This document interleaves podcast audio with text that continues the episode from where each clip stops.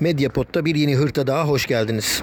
Efendim Brüksel'in e, Türk Mahallesi Skarbek'inden e, Aris Nalcı sesleniyor size. Bu haftada yine bizim evin köşesindeki kafeden e, dışarıdan hem de biraz böyle e, sound efektli e, arkada arabalar, e, kuşlarmışlar falan varken sesleniyorum. E, iklim değişikliği ülkelerin e, bütün ülkeleri etkiledi. E, burada da e, her seferinde söylüyorum hala kar yağmadı. E, Ermenistan'da kar yağmış ne güzel.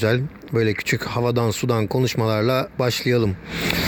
Ee, iklim değişikliği derken geçen haftayı hatırlamış olduk. Şimdi bu hafta ben biraz aslında kendi özelimden e, bahsedip e, genele vuracağım. Nasıl mı olacak o? Çok enteresan bir hikaye yaşıyorum. Bir dönem geçiriyorum şu anda. Bir entegrasyon kursuna e, başlattı. E, başlamamı önerdi buradaki Belçika devleti e, vatandaşlık başvurusu yapabilmem için.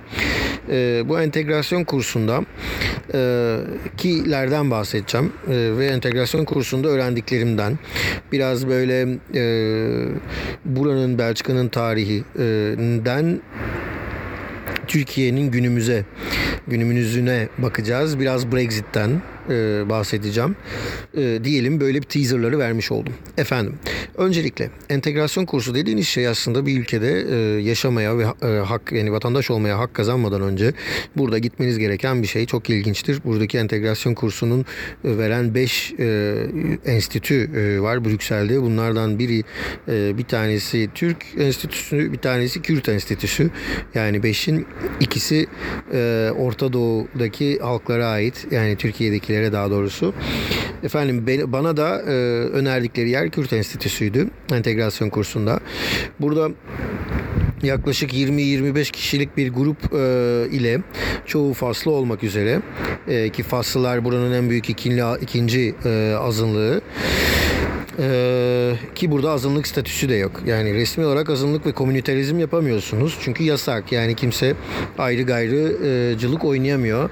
Bizim için özel bir şey yap diyemiyor. Ee, böyle bir e, durum e, içerisindeyken e, vatandaşlık başvurusu yapabilmek için bu entegrasyon kursuna gitmeniz gerekiyor efendim. Ee, bu entegrasyon kurslarında size ülkenin e, hukuku, hakkı e, ile ilgili sağ solu, e, politikası ve immigration yani mülteci politikası ile ilgili bir sürü şey öğretmeye çalışıyorlar. Tabi kursun yarısından fazlası Arapça konuşurken böyle bir şeyi öğrenmek çok zor oluyor. Bir de herkes geldiği ülkeyi överken ve öğretmenin kendisi de bir diyelim burun dili e, bir e, öğretmenken e, biraz zor oluyor. Neden mi diyeceksiniz? İşte diyorum böyle insan hani böyle gettolar oluşturmak bizim Orta Doğu'nun hani kendi sisteminde var diyeceğim ama sadece Orta Doğu'da değil aynı zamanda anladığım kadarıyla da bu bir Afrika kıtasında da ya da belki dünyanın her yerinde var böyle getto oluşturma. İşte bu gettolarda e, şöyle oluyor. E, çoğunlukla Arapça konuşulurken e, Fransızca ve Flamanca konuşulan bir ülkenin sistemini öğrenmek çok zor oluyor. Hele ki e, ülkenin yönetim şekli e, kraliyet demokrasi, federatif demokrasi iken e, 1996'dan beri bu ülkede yaşayan insanların vatandaşlık başvurusu yaptığında 2020'de halen ülkenin dilini konuşamıyor olması çok büyük sorun.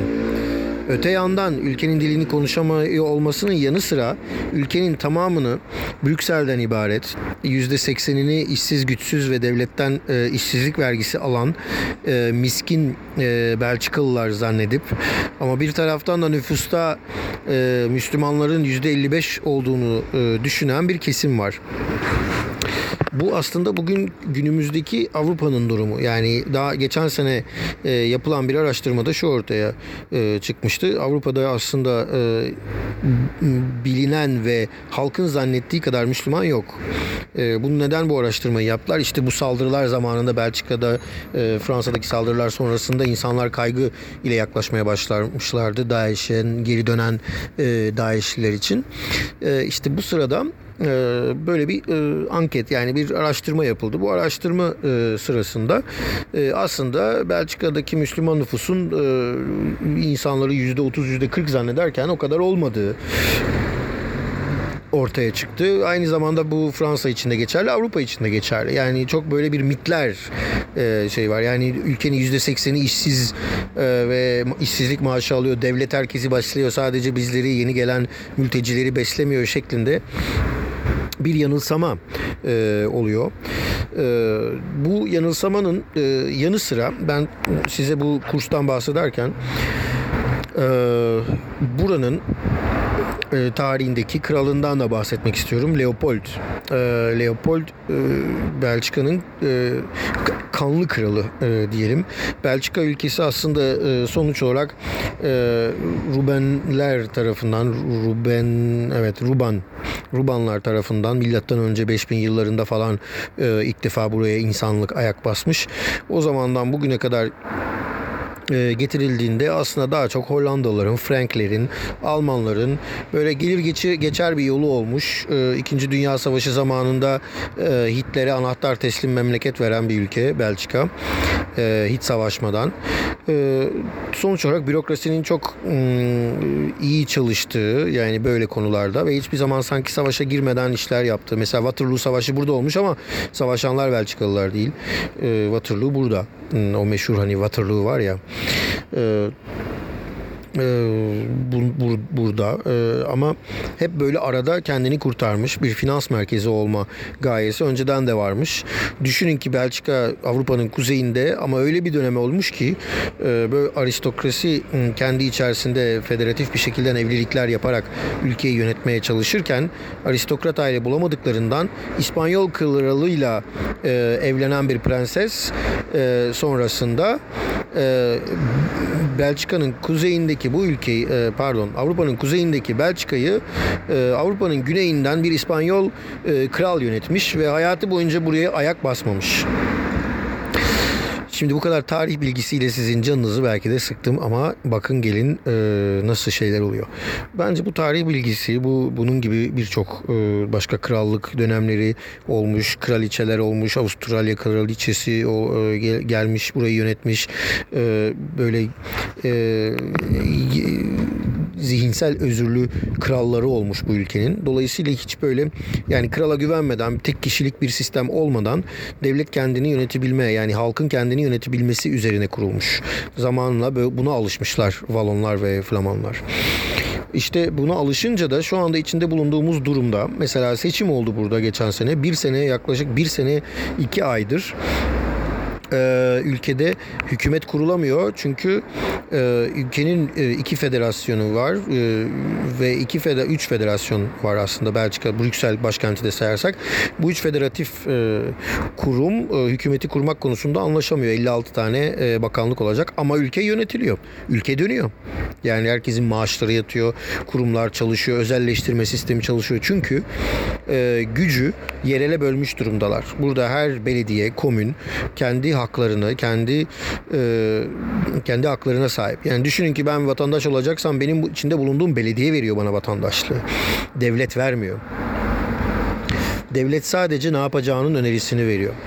İşte bütün bunlar olurken e, bu kral çıktı karşıma. Leopold, meşhur kral. Şu anda Belçika Brüksel'in birçok yerinde e, kendi e, at üstündeki heykeli var. Belçika'nın kurucusu olarak geçiyor. Çünkü Belçika'nın en büyük zenginliği o dönem e, dünyada birinciymiş sonra ikinci olmuş İngiltere'den sonra kömürün ilk kullanılmaya başladı, başlandığı yıllarda Belçika Charleroi bölgesi ki şu anda daha çok Alevilerin yaşadığı bir bölge.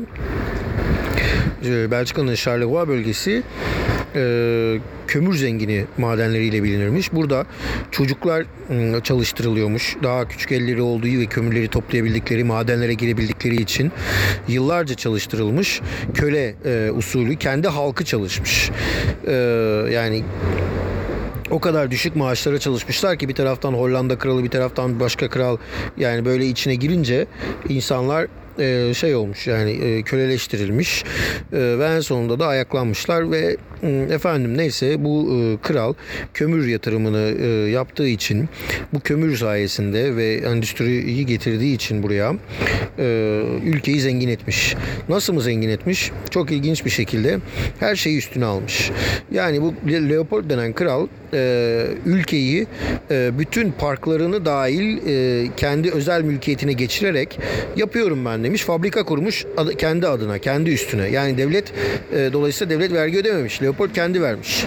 Ama bir taraftan da dünyayı araştırmaya atlayınca Leopold bakmış nereyi kendine e, kolonizasyon yeri olarak kullanacak Afrika'da herkes bir yer alıyor e, Fransızlar vesaire.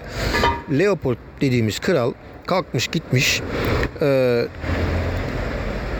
Togo'ya e, Afrika'nın e, batısına ve Afrika'nın batısında birkaç ülkeye böyle giriş yapmış.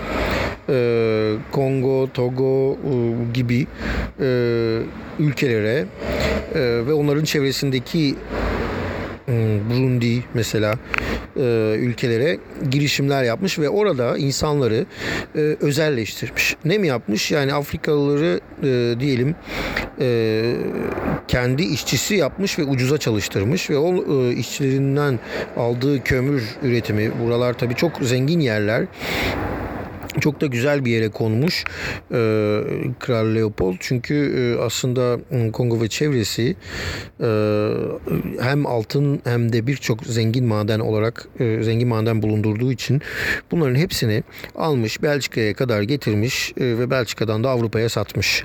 E, ve dünyanın zengini olmuş ve bu parayla da Belçika'daki şu anda gördüğünüz evlerin her şeyini e, devlet kurumlarının çoğunu, sarayları hepsini yaptırmış. Bu parayla yaptırmış. E, bu parayla yaptırınca da e, sonra bir taraftan da soykırım e, yapmış adam. Yani 15 milyon insan öldürdüğü söyleniyor. 15 milyon. Arkadaşlar Ermeni soykırımında 1,5 milyon insandan bahsediyoruz 1915'te. Bu adam bu soykırımı yaparken 1900'lerin başı ve ortalarına kadar devam ediyor. 1950'lerde Brüksel'de halen Afrika sergisi e, can, e, yapacağız deyip e, Atomyum'un önünde canlı insan sergisi Afrika'dan canlı insanlar getirip kelepçeleyip orada hayvan muamelesi yapıp insanlara sergilemişler. Düşünün bu Leopold denen e, kişinin kralın nasıl e, halkın üzerinde etki e, e, etki bıraktığını e, düşünebiliyor musunuz? Ama bir taraftan da zenginliği görmüş. Tabii ne oluyor şimdi? Bu e, bütün bunlar olurken e, Afrikalılar e, bu soykırımın tazminatını istemekte zorlanıyorlar. Ne oluyor? Sürekli olarak Belçika'da Leopold heykellerine yumurtalı saldırılar oluyor mesela. Arada bir e, kafasına esen yumurta atar, boya atar. E, bir taraftan da Leopold'un şu anda kendisinin Afrika'dan getirdiği e, bütün bu e, araç gereçleri yani orada kullanılan oranın kültürüne ait şeyleri sergilediği bir özel müze kurmuş adam kendine. Bu özel müzeyi de e, şu anda e, Afrika Müzesi'ne çevirmek zorunda kaldılar ve Afrika e, hükümetine tabi vermediler ama verecekler yani kendi özel mülkiyetinden çıkardılar Kral Leopold'un. Niye bu Leopold üzerinde çok durdum? Çünkü Leopold bunları kişiselleştirirken aslında çok önemli bir ekonomik şeyin temelini atmış. Ki şu anda bence Türkiye'deki ve genel olarak dünyadaki diktatörlüğün de bir e, çözüm e, bulduğu bir şey. Çin'de bile bu oluyor. Şimdi her şey Leopold'un adına olunca e, Belçika e, ülkesinden e, soykırım tazminatı istemek neredeyse imkansızlaşmış. Çünkü Belçika e, hükümeti ve devleti diyor ki arkadaşlar bu soykırım tazminatı istiyorsunuz ama biz Afrika'ya hiç girmedik ki bizim tarihimizde yok öyle bir şey. Bizim kralımız gitti oraya özel bir şirket kurdu. O özel şirket üzerinden işler yaptı ve ondan sonra bu kraliyetin burada bir fonu vardı. Biz de kraliyetiz zaten. Yani kraliyet ve federatif demokrasiyiz. Ee, bu binaları yaptıktan sonra da öl, ölünce devlete bıraktı. Ee, burada bizim bir şeyimiz yok. Ödeyecekse Leopold'un sülalesi ödemek zorunda. Ki e, bu ki bu zamanda kişiye karşı e, bir dava açmak zorunda. Savaş suçlusu e, gibi davranmak zorundalar. Ee, işte Çin'de de olan işte en son e, takip eden etmeyen vardır. Yolsuzluklardan bahsedersek eğer orada da işte tamam e, komünist bir düzen var ama yine yolsuzluğu en baştakiler yapınca ve kendi adlarına yapınca devlete hiçbir şey soramıyorlar. Mesela Uygurların olduğu gibi. E, aynı şekilde mesela bu ki sanki böyle paralellik görebilirsiniz. Türkiye'de de sanki e, biraz böyle e, yöneticilerin her şeyi kendileri kamulaştırmak yerine kişiselleştirdiklerini e, gör, görürsek eğer bunu e, bir matematiksel olarak bakarsak e, kimse e, ileride devletten bir şey soramayacak olur. Yani düşünün ki Cumhurbaşkanlığı her şey Cumhurbaşkanlığı e, ve başkanlık özelinde toplanırsa fonlar, paralar, devlet bütçesi toplanırsa ileride hata olduğunda kimden alınacak bu para? Diyecekler ki hata onundur devlet bizim e, devlet bir şey yapmadı denilecek ve ortadan çıkacak. İşte bu yüzdendir ki e, kaybetmek e, diktatörlükler, e, totaliter rejimler kaybetmek zorunda oldukları şeyler o kadar çok ki e, yani ya kaybedecekleri o kadar büyük ki kaybetmemek için çok fazla mücadele ediyorlar. E, belki de günümüzde e, Orta Doğu coğrafyasında e, Suriye'den tutun Türkiye'ye kadar e, İsrail'e kadar düşün Neten, düşünün Netanyahu ile ilgili e, yolsuzluk soruşturması açılmaya çalışılıyor. Kim bilir neler döndü orada. Aynı şekilde Avrupa'ya kadar. Avrupa'da e, şu anda e, parlamentodaki milletvekillerinin Almanya'dan e, Almanya milletvekillerinin e, Azerbaycan lobisi yapmak için e, Karabağ Savaşı ile ilgili Azerbaycan'dan para aldıkları e, tartışılıyor ki Avrupa Komisyonu'nun daha önceki e, çatışmalardan sorumlu başkanının da Azerbaycan'dan para aldığı ortaya çıkmış ama ne yazık ki komisyon buna hiçbir şey yapmamıştı. Yani bütün bir dünya düzeninden bahsediyoruz. Ee, ama bu Leopold özelinde, bu kral özelinde herhalde ilk yapanlardan biri. Ee, siz kendiniz yani özelleştiriyorsunuz, kişiselleştiriyorsunuz. Devleti mal ve mülkünüz haline getirip e, devletin üzerinde yaşayan vatandaşları da kendi tebaanız yapıyorsunuz. Çok benziyor değil mi Osmanlı'ya? Tebaanız yaptıktan sonra siz ölüp gidiyorsunuz. Ondan sonra padişah yaptı. Biz bir şey yapmadık diyorlar ama aslında halk bundan çok daha fazla zararlı çıkıyor. Nasıl zararlı çıkıyor? Çünkü o e, tebaa olduğu süre içerisinde e, ki bütün eğitim sistemi her şeyi kendisini bırakınca e, halk hiçbir zaman öğrenemiyor. neler geçmedi, neler olduğu o topraklarda göremiyor. Hadi biraz uzatmış oldum. Son dakikalarımı da Brexit'e ayırayım. Bu Brexit meselesi e, bence koca bir balon. E, buradan okunan da o. Yani Brexit evet Avrupa'da zaten değildi e, Britanya. Ne para birimi e, Avrupalıydı ne şey hiçbir şey yoktu. Sadece bence güzel bir e, yasal bir vergi cenneti oluşturdular İrlandalılarla birlikte. Ki bunlar da Man of Isles e, diye bir yer var. Belki bilenler bilir İngiltere'de. Ee, ama bu e, özellikle Avrupa'da e, bence çok büyük Avrupa için çok büyük bir kazanç oluşturduğunu düşünüyorum. Ne diyor ne der diğer Avrupa e, eleştirmenleri e, bilmem ama bence Avrupa için büyük bir kazanç oluşturdu. Çünkü şu anda Brexit böyle kolay bitecek diye bir şey yok. Daha 50 maddelik bir yol var e, Britanya'nın önünde. Bu yoldan çıkana kadar çok şey kaybedecek. E, bunun ilk adımları olarak yani buradan bilgiler vermek gerekirse e, Britanya'ya en yakın ülke Hollanda ve e, Belçika en çok kazanacak olanlar da bu iki ülke. Hollanda endüstriyi devralmaya e, devralmak üzere. E, mesela Avrupa'nın ilaç sanayisi geçen sene e, İrlanda, İngiltere'deyken, e, Fransa'dayken 3 böyle merkezde yani ilaç sanayi çok büyük bir şey. E, şu anda e, Belçika ve Hollanda'ya e, taşıdılar merkezleri. Çünkü İngiltere çıktı ve vergi e, kanunları çok daha değişik olacak. Öte yandan e, mesela AliExpress e, Belçika'da e, bir merkez açıyor. Avrupa e, dağıtımını yapabilmek için ee, yani anlayacağınız e, bence Britanya buradan çok e, zorlu e, çıkacak. Tabii kim takar? Hmm, bir sürü parası olabilir. Umurumuzda değil biz çıkıyoruz diyebilir. burada da ben bir oyun görüyorum ama Avrupa e, Devletler Topluluğu e, öngörüsü bence doğru bir e, öngörü. Avrupa Devletler Topluluğu olma e, yolunda ilerleyecek bu e, zorunlu ayrılıştan sonra diye düşünüyorum. E, bu arada yüzlerce, binlerce e, e, Britanya vatandaşının vatandaşlıkları, e, oturumları iptal oldu e, ayın 31'inden sonra. E, bu insanlar artık vizeyle bizim gibi yani Türkiye'den gelen bir insan gibi vizeyle vesaire e, boğuşmak e, zorunda kalacaklar. Aynı şekilde e, Avrupalılar da e, İngiltere'ye gidiş gelişlerinde orada çalışmakta ve e, yatırım yapmakta zorlanacaklar. İngiltere'den birçok e, insan e, vergisini aklamak için Avrupa'ya geliyordu. Şimdi artık öyle kaçamayacaklar. Öte yandan unutmamak gerekiyor şunu ekleyeyim. Son iki gündür e, buralarda ve Independent'ta paylaşılan şey vardı. Unutmayın burası artık bir İngiliz toprağı diye insanların evlerine kağıtlar yapıştırılmış İngiltere'de. İngiltere'nin hangi bağnaz yerinde oldu bu? E, Londra e, Londra bile olsa bu bir bağnazlık. E, onu söylemekte gerek var. Ama hangi bağnaz insanlar yaptı e, bilmiyorum ama e, işte evlerinizde artık İngilizce konuşun. Burası İng- e, Britanya. E, yabancı dilde konuşmayın şeklinde kağıtlar asmak.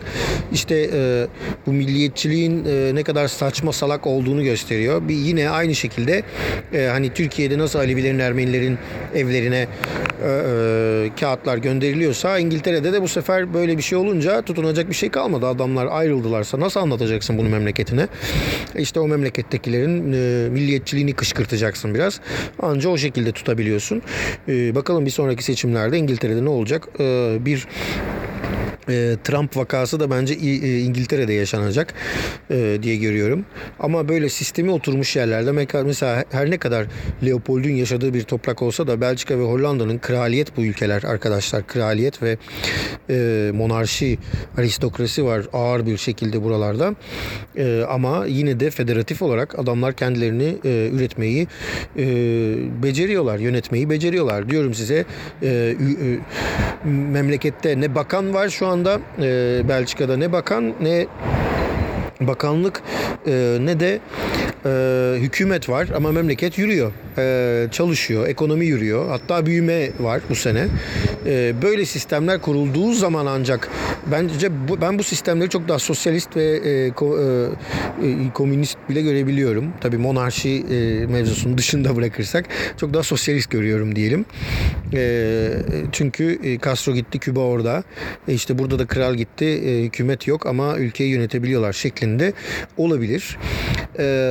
Söz vermiştim bir seriye başlayacağım diye röportajlarımı topluyorum. Hepsini birden böyle e, yayınlamayı dü- düşündüm. E, o yüzden de yurt dışına çıkmış Türkiye'lilerinle, Türkiye'lilerle yaptığım röportajları e, önümüzdeki programlarda sizle paylaşmaya başlayacağım. Hepinize iyi haftalar.